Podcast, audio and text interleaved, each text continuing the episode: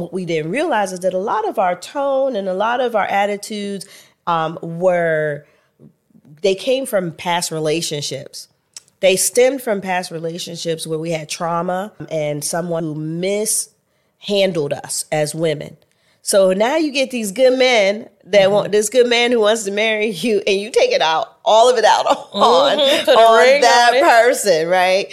And th- here's the thing: you know that that's a good man if he's patient enough to say, "I'm gonna stay while you get better, and I'll be a part of your healing."